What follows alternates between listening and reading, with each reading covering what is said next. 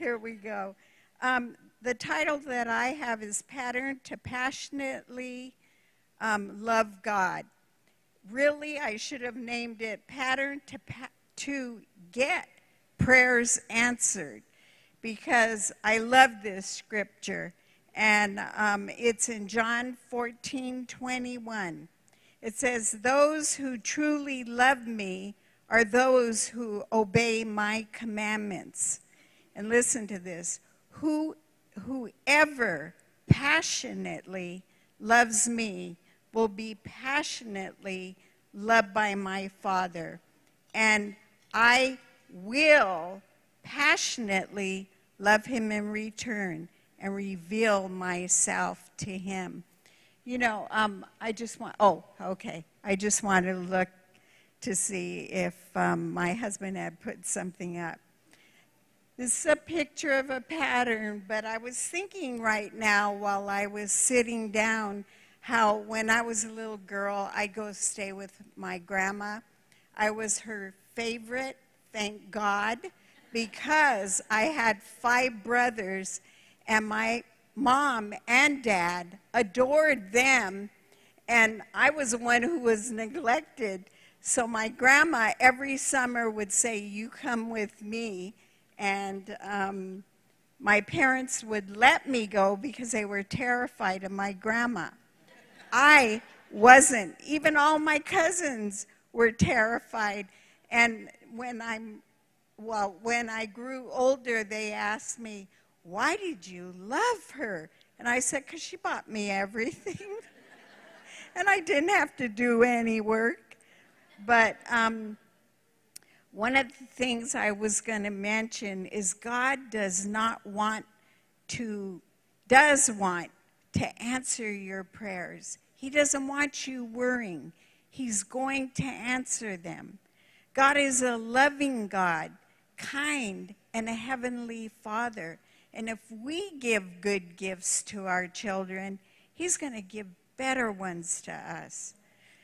So, why He wants to see His children cared for and provided for in every way.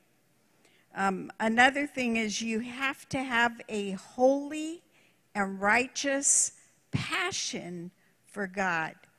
So the word holy means entirely devoted to God entirely in everything we do, we say.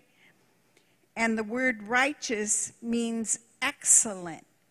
So we need excellent passion. Have confidence that God wants to answer your prayers. Don't say, well, I hope I get it. Um, you know, this, God knows what you're thinking. Be righteous about it. Know that He's going to do it for you. Um, this confidence comes from an everyday fellowship with the Holy Spirit. Um, speaking in tongues is for everyone. Everyone. If you're praying and you don't know what to pray for, start speaking in tongues because it goes zoop like a tube straight to God as soon as you start praying in tongues.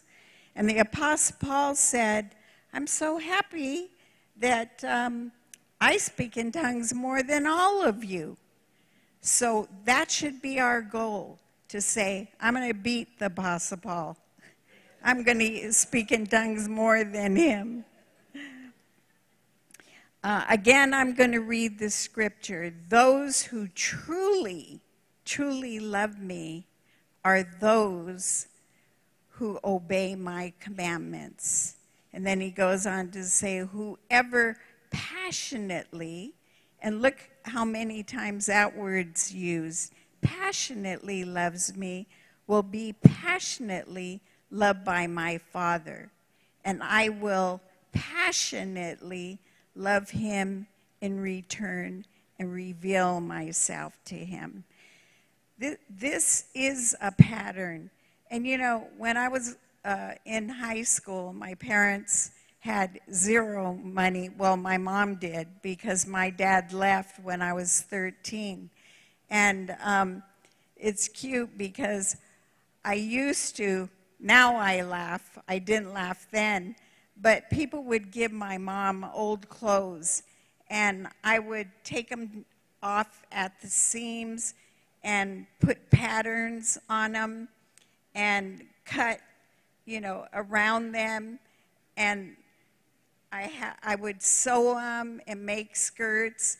And I was thinking while I was sitting there, I thought, wow, that same, all those patterns are in my garage in my grandmother's sewing machine that was a first Singer electric sewing machine. And it's really cute that they're still there, all the patterns that I used. So you must passionately love God. God, now, this is the part I love too, is that God wants to turn and He wants to pursue you. He wants to pursue you. Every time you pray, He's on. He wants to pursue you. He wants to give you exactly what you want. It may not be at the time you want, and it may be. Um, there's things that have happened in my life that are supernatural, and to you, you may not believe in supernatural. I do. I love it. I pursue the supernatural. But a couple of things have happened to me.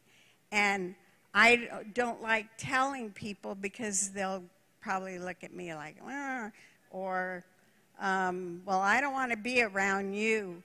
But funny enough, while Christina and I were both in church last night, she had to go home and change her sermon, and I had to go home and change mine because God told me, tell them the things that have happened to you because it's by faith. Um, I don't know if my daughter in law is here or this other person, uh, but what happened, a brother was in the hospital, and um, I called, you know, different people, or I talked to different people that came here, and they told me he's getting worse. He's getting worse. He got so bad that the doctors told him uh, told his wife, Look, we're done. There's nothing for him, nothing we can do. And they got him and they put him like in a nursing home. Well, I was just adamant, like, no, no, I don't want him to just die. And I was like, what can I do? What can I do? And I just prayed and prayed. And all of a sudden, I had a dream. And in this dream, um, I walked in on him, and um, there were certain steps that God told me when I woke up I'm teaching you how to heal the sick. And I said, Okay, Lord, I'm going to call him tomorrow and I'm going to talk to him. So um, first thing I had to ask him was, Who's in your room? And he told me, Well, my wife and my daughter. And I said, I need to talk to you. You have to get them out of your room. And he goes, Really? And I said, Yeah, really. I said, They have to leave. And uh, he said, Okay. God told me after why, because they were a distraction. Not on purpose, but God wanted them out of the room. And I said, okay. Um, and I just started telling him there's things that we all have done that we're really sorry for that, you know, are embarrassing. I said, right now, I'm going to pray, and you start thinking of everything you've done, everything, no matter what it is, and start telling God because there are things. And he said, okay. So I spoke in tongues and I was praying for him and all this and that.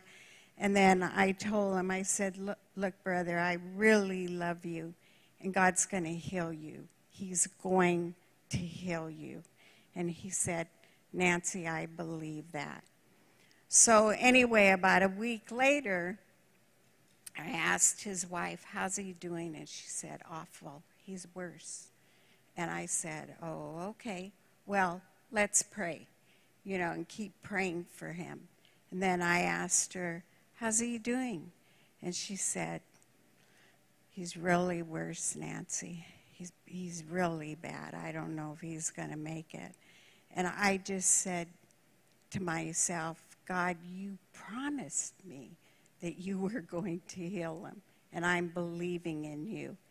And then about a month passed, and he was still in the nursing home. And then all of a sudden, she said, I don't know. We were on the phone. She said, He's coming home. He's healed.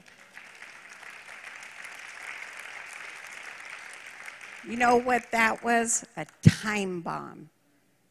Why? Because I obeyed God. I didn't care if I looked stupid. I said, I'm throwing a time bomb. And exactly is what I did. I called and did what God said. And the same thing happened again. My sister in law, or, or yeah, a daughter in law, she was uh, in the hospital, but before she went, she has a son, and he was young. And she said, and sorry for using the word stupid. I normally don't do that except to the devil. and anyway, she said, I am um, going into the hospital. Uh, I'm going to die. She shared with me what she had tumors and everything. She said, uh, and my mom's extremely old. And she said, I feel so bad for her. And, you know, and she just was telling me, feeling bad for her mom, that here's her, mom sick, and um, there she's going into the hospital to die. So we talked a while, and I asked her, I said, Well, look, hon, Yolanda, can I pray for you? Is Yolanda here, by the way? Okay. Uh, I said, Can I pray for you? And she said, Sure. I can't explain this. I don't know what it was, but I felt like um, I was in a tube uh, and like things were just swirling around. It was so loud. How many used to watch Beam Me Up? I can't think of the name of the guy. Star Trek. Well, that's what I felt like. I was being beamed up. And I closed my eyes, and it was loud. I was in my room. I mean, it was loud. I thought my eardrums were going to pop. And I was just like, like this. And then finally I went, I don't want to see heaven. I don't want to. Should I open my eyes or shouldn't I? Because it was so loud. I opened up my eyes and I was in my room and everything was normal. So I asked her, I said, Yolanda, I called her and um, I asked her, Did you feel anything or did you see anything or did anything happen while I was praying? She said, No, nothing happened. And she was already in the hospital now, and uh, they were wheel, going to wheel her uh, into, I don't know what it's called, but they were going to look at the x rays and everything about her. And uh, so, anyway, uh, the doctor said, Well, we're going to take some more x rays and the nurse is going to take you. So the nurse wheeled her out, took her, came back, the doctors looked at him, and he said, I don't know what to tell you. And she said, What? And he said, Your tumor's gone. And she said, Really? And he said, Yeah, It's gone. You can go home. And she said, Okay. So, anyway, the nurse comes and gets her, puts her on the rack. He's, you know, or she's walking with Yolanda, and all of a sudden she asked her, she said, What happened in there? And the girl, the Yolanda tells her, What are you talking about? And she said, What's happening in there? And she, she said, I don't know. God just healed me. And she said, My mother in law just called me and asked me if she could pray for me, but that was it. And so, anyway, she puts Yolanda in her bed, and all these white things are just floating all over the place and floating. And uh, she, Yolanda prayed, asked God what happened, and God said, That's your tumor that's floating around the room. Listen to this. The woman sitting across from, or laying across from her, said, uh, told Yolanda, Don't leave because I want to ask you something before you leave. And she said, What? And uh, she said, Who were all those people in your room? And she said, People?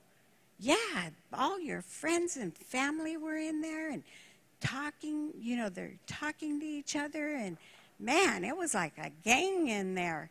And she said, This is COVID right now. Nobody can come in the hospitals. Nobody was in my room. And uh, when she was telling me the story, I told her, Those were your angels talking to this lady.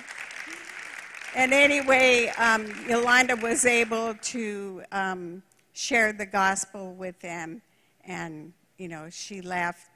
Son's fine, her mother's fine, everybody's fine. And it's hard for me to say this because probably half of you are going to think I'm a kook, but I just what I did was send a time bomb into Satan's territory. The other day, another man, um, it was about two months ago, I, uh, I was home and I heard that something had happened to his leg. I forget what it was. He was going to go in the hospital. And I just, I mean, not hospital. He had gone in, and they uh, had him in the hospital and told him that they were probably going to amputate his leg.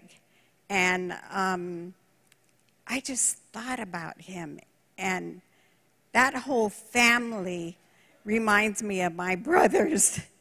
and so, anyway, uh, I, I've just had so much passion for him because you know how macho men are and all this and that. And I'm thinking they're going to cut his leg off. Oh, so I prayed and prayed, and then I kept telling Richard, we have to go see him. I know that you have men in our church that do this. I want to see him. I want to see him. And so Richard said, okay, you know, if you want to, we'll do everything we can. And then the next day, something else happened, and the next day, and I'm telling him, we have to see him. So, anyway, then finally I heard he's out of the hospital. And I just kept praying and praying, and um, his brother told me he's not going to need an, uh, an operation. You know, I'm not claiming it or whatever, but I thank God I knew about it and got to pray about it because he was in our church last week walking around and I just I just wanted to hug him and kiss him and I went, "No, I know I can't do that." and then I didn't want to claim it like that was my healing, you know, but um, I was just thrilled that here's a man that's walking around, but it takes somebody like you and I, sometimes we're embarrassed to do things or we think, should I or shouldn't I or should I or shouldn't I? Remember, we're, we're like standing here with a bomb in our hand where we can destroy the works of the devil by getting that bomb out and just letting it flow, letting it fly wherever it needs to. And, you know, I just thank God for each and every one of you that are uh, doing this. Remember that we're here and God's in heaven and He left a mandate, and it's your mandate, yours and mine, to get out and pray, heal the sick. And now we put out our tubs so that if there's anything in your cupboards that you're not using, you don't need, bring it, put it in those tubs because there's people and families that were like I was when I was a kid.